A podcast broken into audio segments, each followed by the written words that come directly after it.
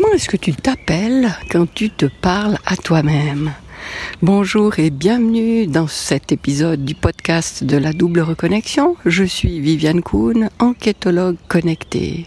J'invite les personnes qui se sont perdues de vue à retrouver qui elles sont, à s'autoriser à être qui elles sont vraiment en se libérant des conditionnements qu'elles ont validés inconsciemment au fil du temps.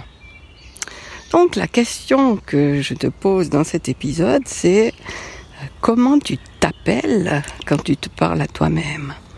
Plus exactement, quand tu t'adresses à ta partie supérieure, à l'étincelle de toi qui est dans la source, à ce que tu peux appeler du nom que tu veux, mais à, à, ce qui est plus grand que toi, humaine, est-ce que tu t'es donné un nom? Et oui, je, je, je te propose de faire ça aujourd'hui, parce que quand tu dialogues avec euh, des gens dans ton quotidien, eh bien, euh, ils ont un nom, ils, ils, ont une identité, et tu sais à qui tu t'adresses. Et le fait de t'attribuer un nom, euh, pas celui de, pas ton prénom d'humaine, mais un autre nom que tu vas choisir selon euh, euh, ton envie, selon ton ressenti, selon ton inspiration. Eh bien, tu, oui, je, je t'invite à choisir un nom et à attribuer à, à cette dimension de toi euh, un, un autre, une autre appellation que ton prénom.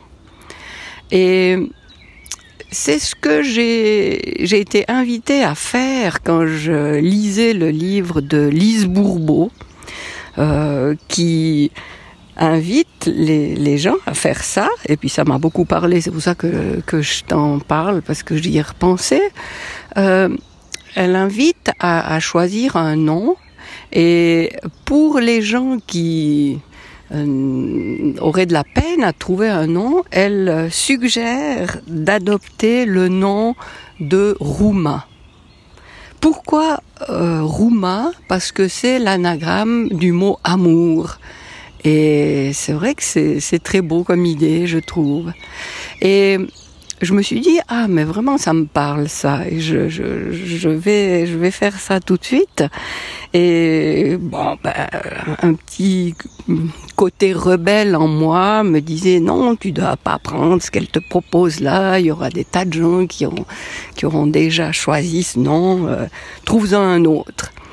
Et puis euh, je me suis arrêtée quand même sur ces lettres parce que effectivement, d'avoir les lettres du mot amour, euh, je trouvais ça vraiment le top, de, s'appeler avec euh, les lettres qui, qui constituent ce mot qui est bah un des plus beaux mots euh, que je connaisse. Et tout d'un coup, donc j'ai la suggestion de Lise Bourbeau qui est Rouma, et je me dis, est-ce qu'on peut créer un autre nom avec euh, ces mêmes lettres? Et puis en même temps, je me dis, mais est-ce qu'avec mon nom, je peux, faire quelque chose euh, en prenant les lettres de mon prénom euh? Et puis là, bah, j'ai un deuxième prénom qui est Marinette. Que, qui qui est sur mes papiers d'identité mais que j'utilise jamais et mon nom de jeune fille, c'est Roux. Et tout d'un coup, je me rends compte qu'en prenant les deux premières lettres, enfin, en voulant combiner des syllabes de, ce deuxième prénom et de mon nom de jeune fille, j'arrive à Marou, Marinette Roux. Et je laisse tomber le X, et puis je prends que les de la première syllabe de Marinette, et voilà, ça fait aussi un anagramme euh, du, mot amour. Donc voilà, c'est ce que j'ai adopté moi comme euh, comme appellation de moi-même quand je m'adresse euh, par l'intermédiaire de mon intuition à ma dimension supérieure ou encore une fois comme tu veux l'appeler. Et, et, voilà, donc moi j'ai un deuxième prénom pour, enfin, une deuxième appellation pour moi-même qui est Marou, l'anagramme d'amour. Et, voilà, je, je trouve que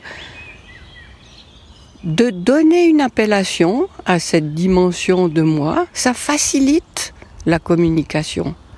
Parce que ce qui, ce qui est la plus, le, plus grand perturbateur dans cette communication, c'est le doute, c'est la peur de faire faux. Alors, euh, en donnant une appellation à cette dimension, tu limites les doutes. Tu te dis, mais voilà, je, je m'adresse euh, c'est à cette entité-là que je m'adresse, à cette dimension-là que je m'adresse, et ça te donne de l'assurance dans cette communication, dans, dans, ce dialogue, dans cette écoute. Alors euh, euh voilà ce que je t'invite à faire euh, aujourd'hui ou quand tu voudras. Euh, tu peux avoir une idée tout de suite, mais tu peux avoir besoin de, de prendre un peu de temps pour ça. Et puis un jour, tu tomberas sur, euh, sur un mot, puis tu te diras, ah voilà, c'est ça que je, que je veux. Et c'est c'est ce mot que j'adopte pour moi-même. Alors euh, voilà, je t'invite à, à, trouver un petit nom pour toi-même, pour t'aider à, à préciser ta communication, euh, à éliminer les doutes, à te rassurer dans ce, dans ce dialogue avec toi-même. pourquoi c'est tellement important? Parce que tu as peut-être ce qu'on appelle des, des mentors, c'est-à-dire quelqu'un que tu admires, que tu trouves de bons conseils, que tu suis, que tu écoutes, mais le, le mentor le plus puissant que tu peux avoir, c'est toi-même. Alors euh, voilà pourquoi c'est si important de, de mettre en place tout ce qui est en notre possible pour faire en sorte... Pardon, je vais tousser. Désolée, mais je vais quand même pas couper parce que c'est compliqué. Donc de mettre en place ce qui est euh, entre tes mains pour fluidifier ce dialogue et de te donner ce petit nom, ben ça, ça fait partie de ce, de, de ce, processus de facilitation. Donc, euh, pourquoi ne pas euh, profiter de cette piste? Alors, euh, ben, bien sûr, si tu es d'accord de me partager le, petit nom que tu as trouvé, ça me fera très plaisir. Alors, euh, euh, ou que tu m'écoutes, il y a certainement un, moyen de m'écrire ce mot, cette appellation, ce, nom.